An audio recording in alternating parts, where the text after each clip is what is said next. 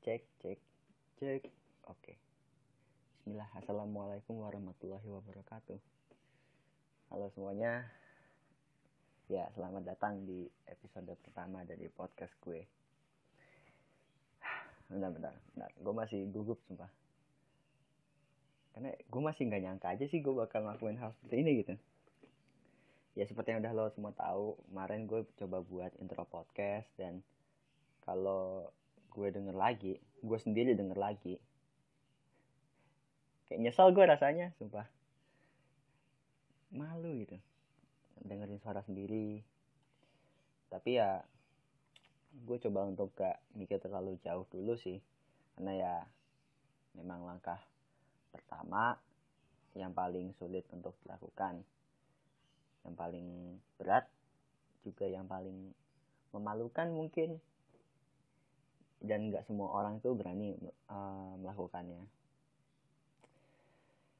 Uh, gue berterima kasih sekaligus heran kepada diri gue sendiri yang udah berani apa ya memutus urat malunya dan merekam suaranya sendiri untuk didengar banyak orang.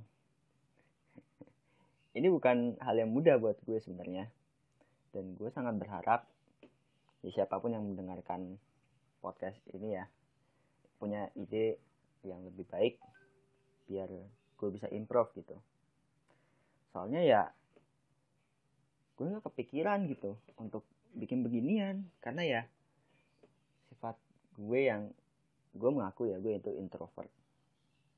Dan gue heran aja kenapa seorang introvert bisa bikin beginian gitu. Tapi ya udahlah gue lakuin aja daripada gue bingung berkepanjangan dan gak ada habis-habisnya ya. Jadi mohon maaf apabila dalam podcast ini ya masih banyak kekurangannya gitu.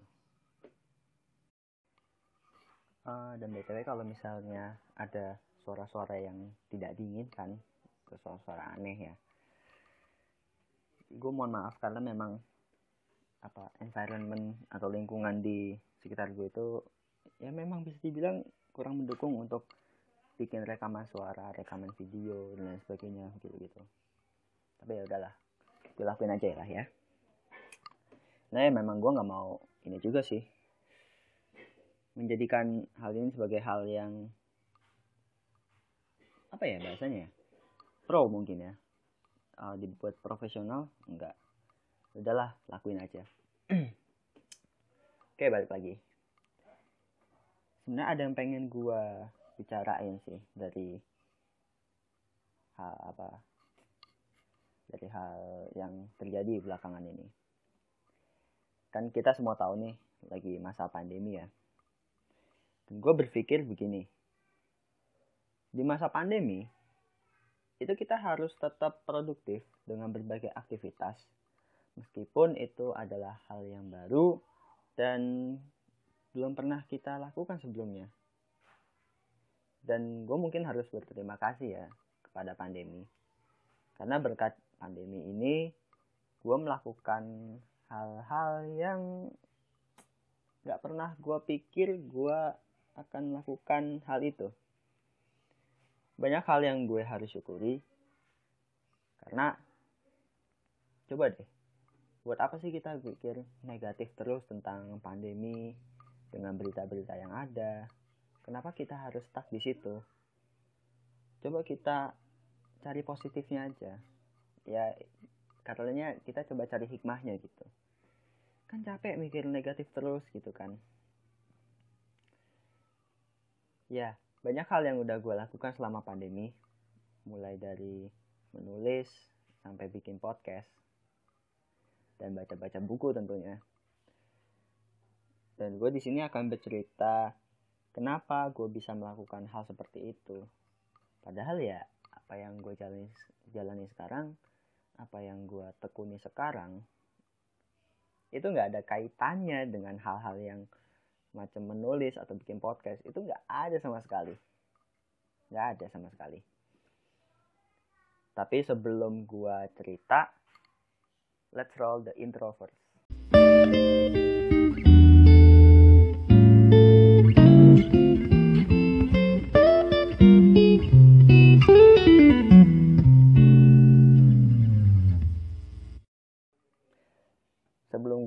lebih jauh ya, ada baiknya lah kita kenalan.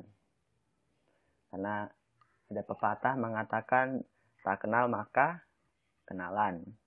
Enggak. Tak kenal maka tak sayang. Bentar. Gue mikir sih kenapa sih kalau misalnya orang-orang kalau kenalan atau lagi pembukaan dan lain sebagainya pengen kenalan itu selalu pakai pepatah itu gitu kayak nggak punya pepatah lain aja Indonesia itu dengan berbagai, berbagai macam budaya, beragam budaya, dan berjuta pepatah. Tapi yang dipakai itu aja terus. Heran sih. Tapi ya udahlah.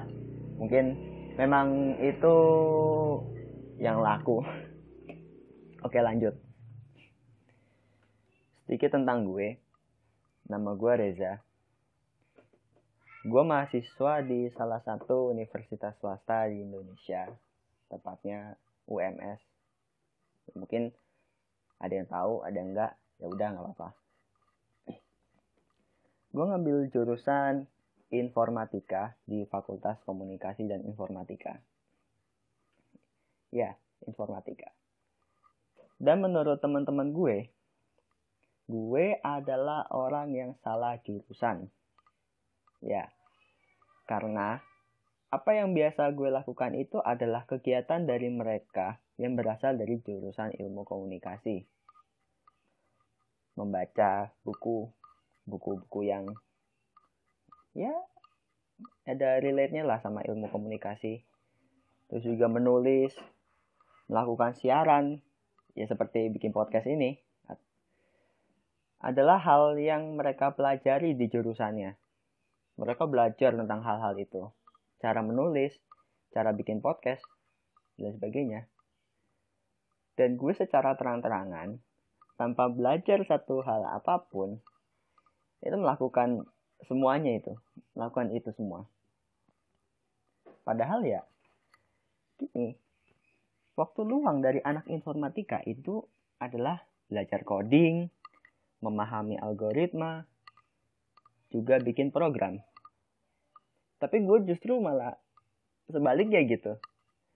Gue malah belajar nulis, memahami ide dan gagasan, dan membuat karya.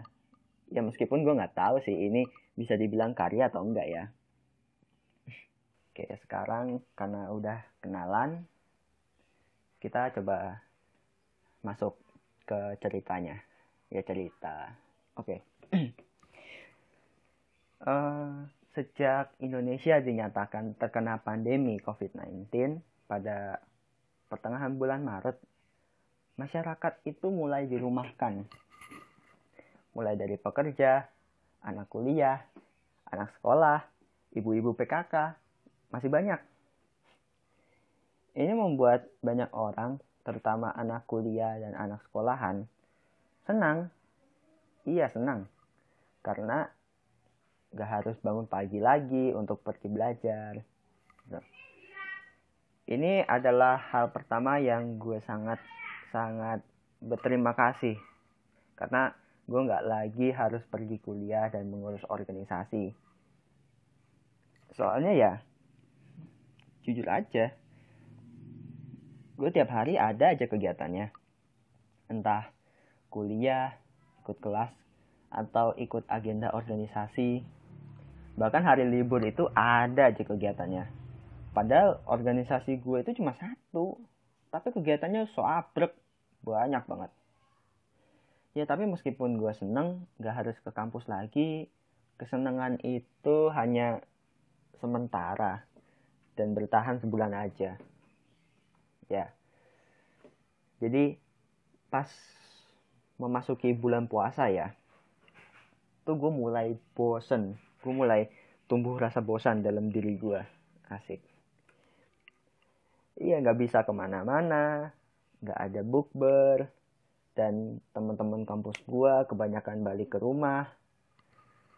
Alhasil ya gue nyari kesibukan gitu biar waktu gue lebih bermanfaat daripada cuma tidur main hp makan main hp boker. Diulang lagi gue nerusin baca buku yang sempat tertunda baca-baca apa ya bukunya random sih banyak pemikiran tokoh dan filsafat ya karena itu yang emang gue sukai gitu ya. dan hal lain gitu. nah ini hal kedua yang gue syukuri karena gue akhirnya bis, bisa punya waktu luang buat apa ya bahasanya belajar mungkin. Belajar hal-hal di luar jurusan gue yang gue sukai. Karena ya anak informatika ya harusnya belajar belajarnya atau baca bacanya tentang kode tentang algoritma tapi ya gue malah bacanya filsafat. Ya lagi pula menurut gue daripada gue terus-terusan lihat media sosial yang isinya ya macem-macem lah. Dan gue pikir ini time consuming banget ya. Menghabiskan waktu banget. Mendingan ya gue sibukin diri sendiri dengan hal-hal yang gue sukai. Karena waktu di bulan puasa bukankah lebih baik melakukan sesuatu yang positif? Meskipun kita sedang dibatasi untuk tidak makan dan minum sebagai makan dan minum itu sebagai sumber tenaga kita dalam melakukan sesuatu. Selain dari semangat dan kata-kata motivasi dari orang lain ya. Udah gitu kita harus menghadapi banyak tantangan juga pas puasa. Baik dari dari dalam diri maupun dari luar diri kita. Karena ya bulan puasa ini eh, bulan puasa kemarin ya bukan bulan puasa ini. Bulan puasa kemarin udah nahan makan minum terus juga harus nahan untuk nggak ngatain orang lain di media sosial gitu itu susah rasanya Nah, ini lanjut ke bulan ketiga. Bulan ketiga ini itu bener-bener rasanya gue bosen parah. Bosen banget. Nggak bisa ketolong kali itu bosen. Kalau nggak salah juga waktu itu kasus COVID-19 di bulan ketiga itu masih naik turun. Kayaknya bulan April, Mei kalau nggak salah Nah itu masih naik turun gitu. Kurvanya belum rata ataupun belum turun. Turun pun juga habis itu naik lagi. Nah, tapi meskipun begitu, masyarakat kayaknya udah ada yang mulai ngeyel keluar rumah. Kayak gue bahas dikit ya, gue bahas dikit. Jadi gue agak agak gimana gitu sama orang-orang yang begitu. Ya tahu sih kalian bosen, cuman kan yang bosen itu nggak cuma kalian gitu. Ini gue aja udah bosen parah sampai muak lihat tulisan yang gue baca di buku. Gue nggak nggak gue nggak aduh. Gue nggak bermasalah sih sama orang-orang yang punya kepentingan untuk keluar rumah gitu. Karena mungkin positif thinking aja dulu pertama. Mau mencari nafkah dan ada perlu gitu ya tapi untuk yang nggak punya kepentingan ini loh. Mau ngapain sih kalian? Kalau nggak penting ya di rumah aja gitu. Itu dokter kalau bisa milih mah pengen di rumah gitu. Ya tapi mungkin karena pandemi juga orang-orang mulai menumbuhkan rasa keberanian yang tidak perlu. Ya keberanian yang tidak perlu. Bahkan nggak berguna. Karena ya buat apa berani keluar rumah ketika tahu resikonya bakal kena sakit atau kena corona gitu. Kan ribet nanti urusannya. Udah ngerepotin diri sendiri juga ngerepotin orang lain gitu. Ya gue nggak bisa menghakimi mereka juga sih. Karena gue juga paham rasa bosan yang mereka rasain. Dan waktu bulan ketiga itu gue milih untuk stay at home dan mencari kesibukan. Meskipun ya meskipun uh, menuju bulan ke empat ini atau udah bulan keempat belum sih? Udah kayaknya ya. Oh ya udahlah itu gue mulai ini sih mulai keluar rumah untuk sekedar jujur aja sih gue ketemu teman-teman yang memang lagi di Solo gitu ya. Gue ketemu gitu buat biar apa ya? Biar gue ngobrol gitu sama orang kagak lewat chat lewat telepon gitu rasanya kan beda gitu dengan bersosialisasi keluar itu karena ya empat bulan rasanya gue mulai lupa gitu gimana caranya bersosialisasi sama orang-orang gitu. Jadi ya gue ya gue memang keluar rumah untuk ketemu teman-teman dan sebagainya gitu. Memang nggak penting kan? Nggak penting. Tapi ya udahlah. Uh, eh, gue mungkin mencederai omongan gue sendiri tapi ya bodoh amat lah. Ya tapi itu bodoh amat lah tapi pas bulan ketiga itu ini gue iseng banget ini. Gue iseng banget. Timbul keinginan buat nulis gitu. Ini hal berikutnya yang gue gue bisa syukuri gitu. Karena gue bisa develop another skill yang berguna. Daripada nyinyirin orang kan atau gue berkomentar tentang ke, apa namanya kegiatan orang-orang di luar sana gitu. Mendingan komentarin diri gue sendiri ya karena gue udah menciderai omongan gue tadi. Uh, eh, gue dulu mikir gini gue kan pernah ikut ya pelatihan menulis gitu. Kenapa nggak coba aja gitu gue tulis keresahan gue. Akhirnya gue nulis dan gue coba kirim ke portal yang memuat tulisan harapan gue dapat notifikasi artikel gue diterima justru penolakan yang gue dapat itu menurut gue penolakan yang cukup nyakitin selain ditolak sama cewek. Meskipun gue udah biasa sih. Soalnya ya dulu tulis so apa tulisan gue tuh rasanya udah hasil terbaik gue dan ditolak gitu ya gimana sih rasanya udah ngeluarin effort terbaik terus ditolak gitu ya? Itu rasanya nggak enak gitu. Ketika gue lihat judul-judul di portalnya portal tulisan itu artikel yang nyeleneh yang aneh judulnya dan gak kepikiran gak orang orang orang orang mungkin gak kepikiran nih bakal nulis kayak begini. Itu bisa aja tembus. Kok punya gue nggak tembus gitu gue kayak muhasabah diri banget di situ. Apa yang kurang apa yang kurang gitu. Sampai overthinking malam-malam gitu kan. Cuman ya gue nggak nyerah. Gue nggak nyerah. Gue terus coba nulis nih. Coba nulis. Terus nulis. Sampai ide-ide yang gue gue bener-bener kayak nyari ide gitu kan.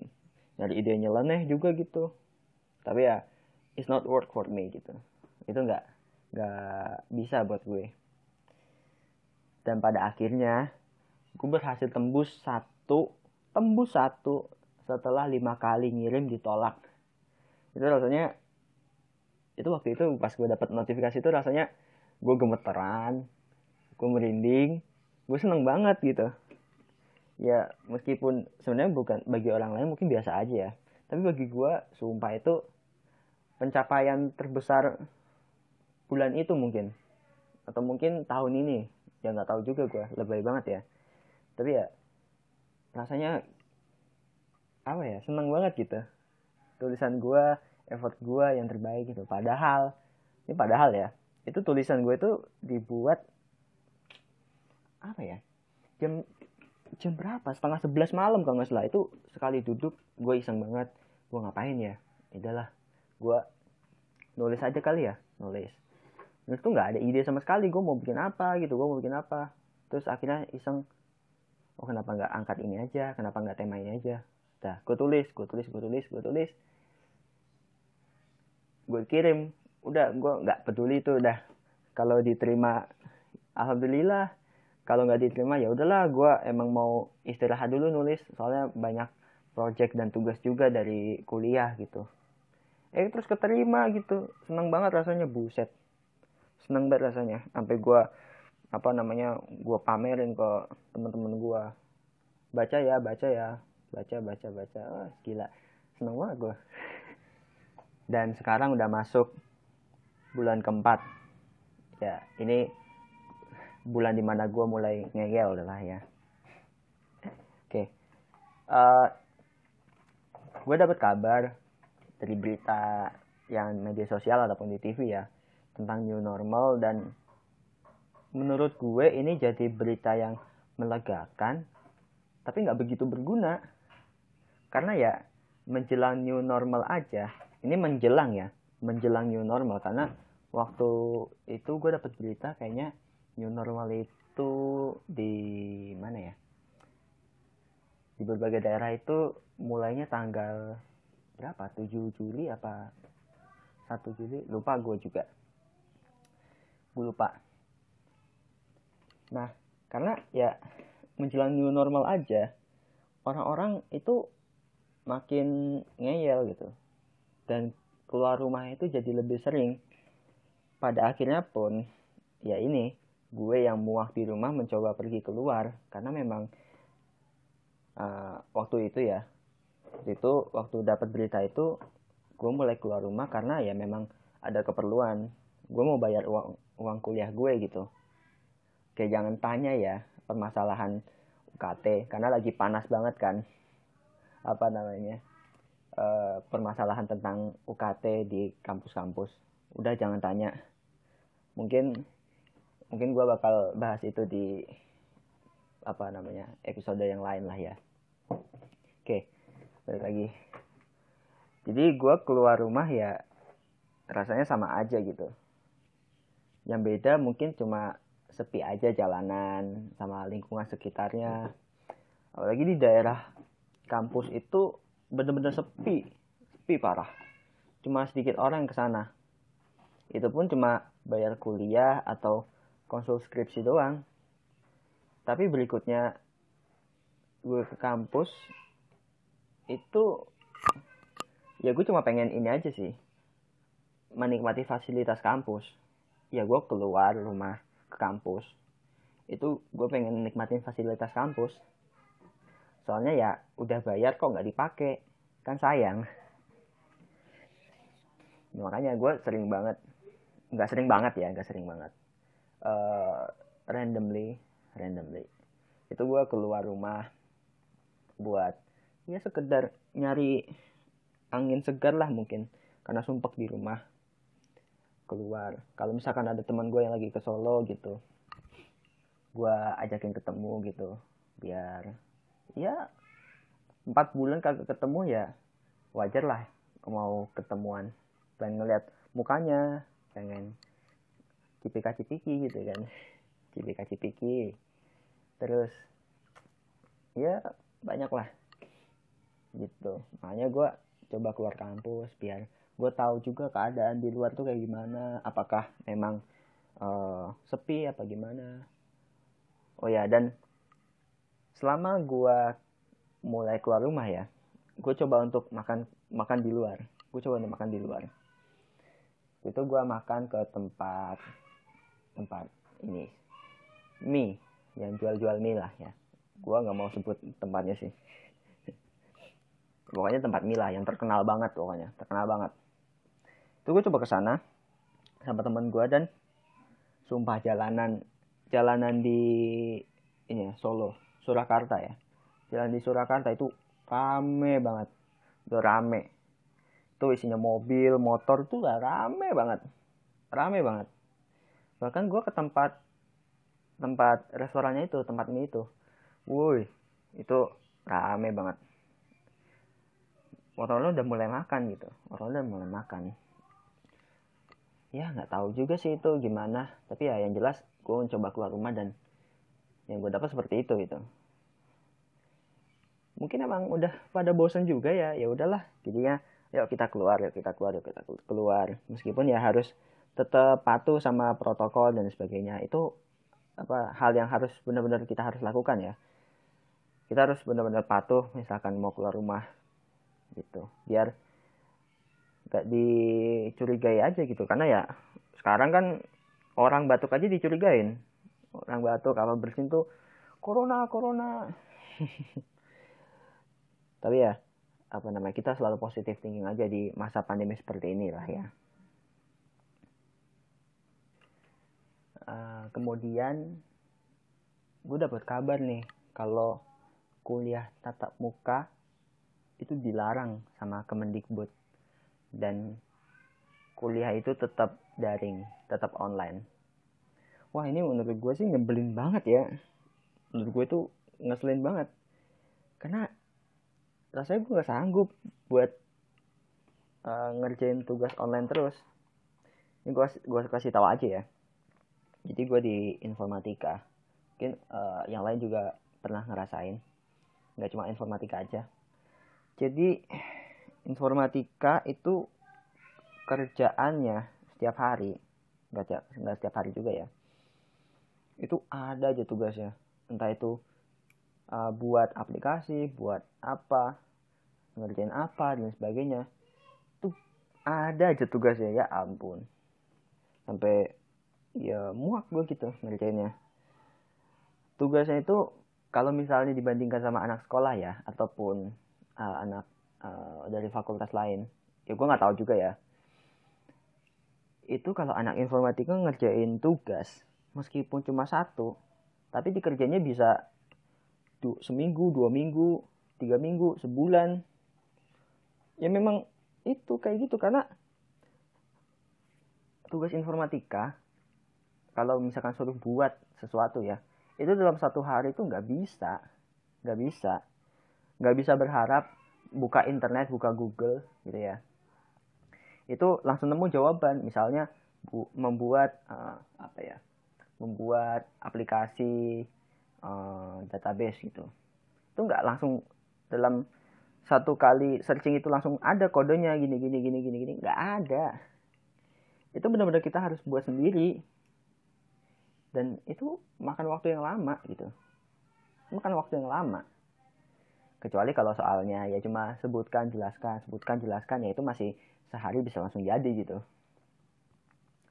Nah terus gue dengar rumornya itu berlaku eh, rumor berita ini berita tentang kuliah tatap muka dilarang itu berlaku sampai 2021 udah gila satu semester besok berarti gue besok semester 5 lah ya. Karena gue sekarang semester 4 udah gila aja satu semester besok isinya cuma nugas ngerjain project. Karena ya gambarannya aja dari semester 4 ini dikasih kuliah online tapi malah tugas online. Dan besok satu semester juga kayak gitu. Ah udahlah. Aduh gila aja. Tapi kalau kita balik lagi mikir positif mau ya nggak apa-apa lah udah. Ini mungkin salah satu kontribusi mahasiswa agar pandemi cepat selesai, selesai juga. Dan kita bisa kembali ke kampus dengan keadaan aman meski harus mengikuti standar kesehatan. Karena kan biasanya kalau kita ke kampus ya ya jujur aja lah ya ke kampus itu pasti kita uh, style kita akan sangat uh, apa ya diperhatikan gitu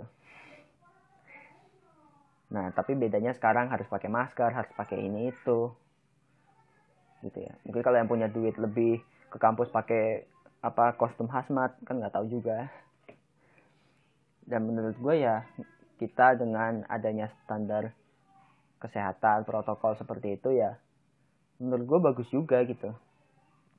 Nah ya ya ngaku aja lah siapa sih yang kalau misalkan habis dari uh, luar apa dan sebagainya gitu. Itu nggak langsung cuci tangan nggak langsung uh, apa namanya membersihkan bersihkan apa ya cuci muka cuci muka terus cuci tangan cuci kaki dan sebagainya gitu gitu itu kan mungkin ada tapi uh, budaya itu belum setiap hari kita lakukan gitu ya. Jadi ya bagus juga ini sebagai reminder kita buat kita hidup sehat dan lain sebagainya oh ya ini mungkin uh, out of topic ya.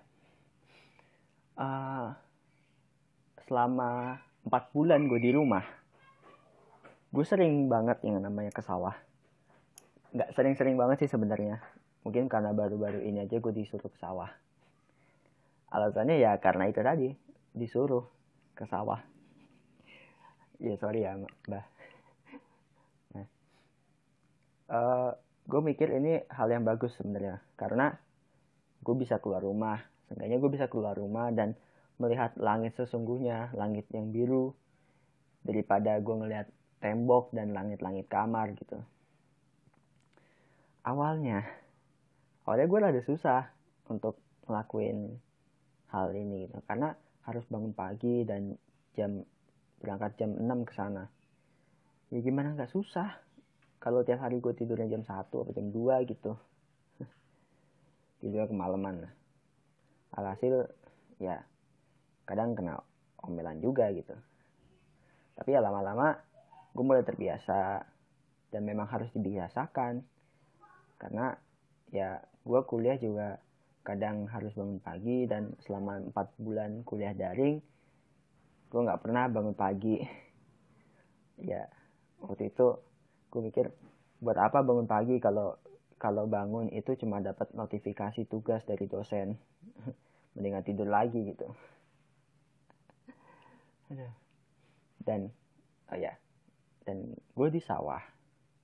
Kerjaan gue itu simple. Sederhana banget. Cuma ngusir burung. Ngusir burung? Ngusir burung yang lagi sarapan. Kalau misalkan dipikir-pikir jahat juga ya gangguin mereka lagi nyari makan. Tapi kalau nggak gitu ya ya padinya nanti berkurang dan sebagainya ntar uh, diomelin guanya gitu. Serba salah jadinya. Tapi juga ya gue seneng sih gangguin mereka. Seneng. Sekalian gue amatin tuh pergerakan burung. Jadi gini itu burung gue usir bubar. Habis itu turun lagi. Tapi turunnya itu satu-satu gitu. Gue curiga ini burung entah jadi tumbal temen-temennya atau emang fearless gitu. Nggak punya rasa takut. Ini kalau ada percakapannya mungkin gini. Cuy lo turun dah. Cek aman apa enggak? Lah kenapa gue yang turun? Itu yang lain banyak udah buruan daripada kagak makan lo gitu. Udah. Tuh burung yang disuruh turun tuh turun kan sampai bawah sampai bawah. Udah sampai nih udah baru baru nginjek nih. Gue usir lagi. Capek kan tuh. Pas balik laporan sama temennya. Bro nggak aman. Capek gue udah 10 kali dari tadi bolak balik udah turun naik lagi gitu. Gue mikir ini di dunia perburungan jangan-jangan ada ada sistem apa? Budaknya juga kali ya bullying. Tapi ya meskipun gitu ya ibaratnya sama kayak manusia yang bangun pagi buat pergi kerja demi sesuap nasi ini burung yang bangun pagi buat pergi makan demi sesuap padi gitu. Aduh sorry sorry jadi bahas burung. Balik lagi jadi overall secara keseluruhan gue berterima kasih sama pandemi karena gue bisa belajar hal-hal yang gue suka dan melakukan sesuatu yang baru. Orang lain juga kayaknya ngelakuin hal yang sama. Mungkin yang dulunya nggak pernah baca buku jadi suka baca buku. Yang dulu nggak pernah nyoba jualan jadi nyoba jualan. Yang dulu yang dulu sering ada belibet kan ngomongnya. Yang dulu sering ketemuan sama pacarnya sekarang nyobain LDRan itu juga kalau kuat ya. Ya banyak lah. Tapi gue berharap gue berharap ya termasuk gue sendiri orang-orang bisa lebih aware dengan keadaan saat ini. Karena udah empat bulan kita berjuang survive di masa pandemi harusnya ya orang-orang tahu meskipun adanya new normal tidak menjamin kehidupan kita akan berjalan terus. Tuh. Iya kita sehat hari ini tapi kita nggak tahu besok kita masih sehat atau enggak. Toh ada kok yang di rumah doang tapi bisa sakit.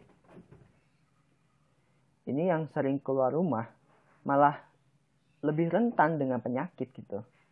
Sering keluar rumah berpapasan eh berpapasan tatap muka dengan orang ketemu orang-orang. Itu bahaya men. Bahaya itu. Bisa uh, resiko terkena penyakit itu lebih besar gitu.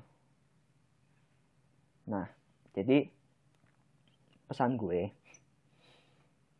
dan juga buat diri gue sendiri yuklah kita tetap produktif. Pandemi itu bukan jadi halangan untuk berkarya atau berproses menjadi individu yang lebih baik. Tetap jaga kesehatan. Kurangi keluar rumah untuk hal-hal yang tidak terlalu penting. Pun kalau keluar, taati protokol kesehatan. Karena bukan hanya sekedar untuk memutus mata rantai penularan, tapi juga sebagai edukasi kepada kita untuk hidup bersih dan sehat. Gitu. Ya, mungkin ini ini ya pesan gue ini banget ya, keren banget ya. Gak tahu sih biasa aja mungkin ya. Uh, mungkin segitu aja dulu. Kalau suka dengerin gue atau ngoceh ya silahkan di dengerin, di follow, terserah Enggak juga nggak apa-apa, gue nggak peduli, gue nggak maksa. Kalau ada yang setuju sama kata-kata gue ya, ya udah, alhamdulillah. Kalau enggak ya ya udah, gue juga nggak peduli gitu kan. Gue cuma orang gabut yang pengen berbagi isi pikirannya aja. Ya mungkin itu sekian dari gue. Karena di awal ada pembukaan, maka di akhir juga harus ditutup dengan benar. Wassalamualaikum warahmatullahi wabarakatuh. Kita bertemu lagi di episode gabut lainnya. See you.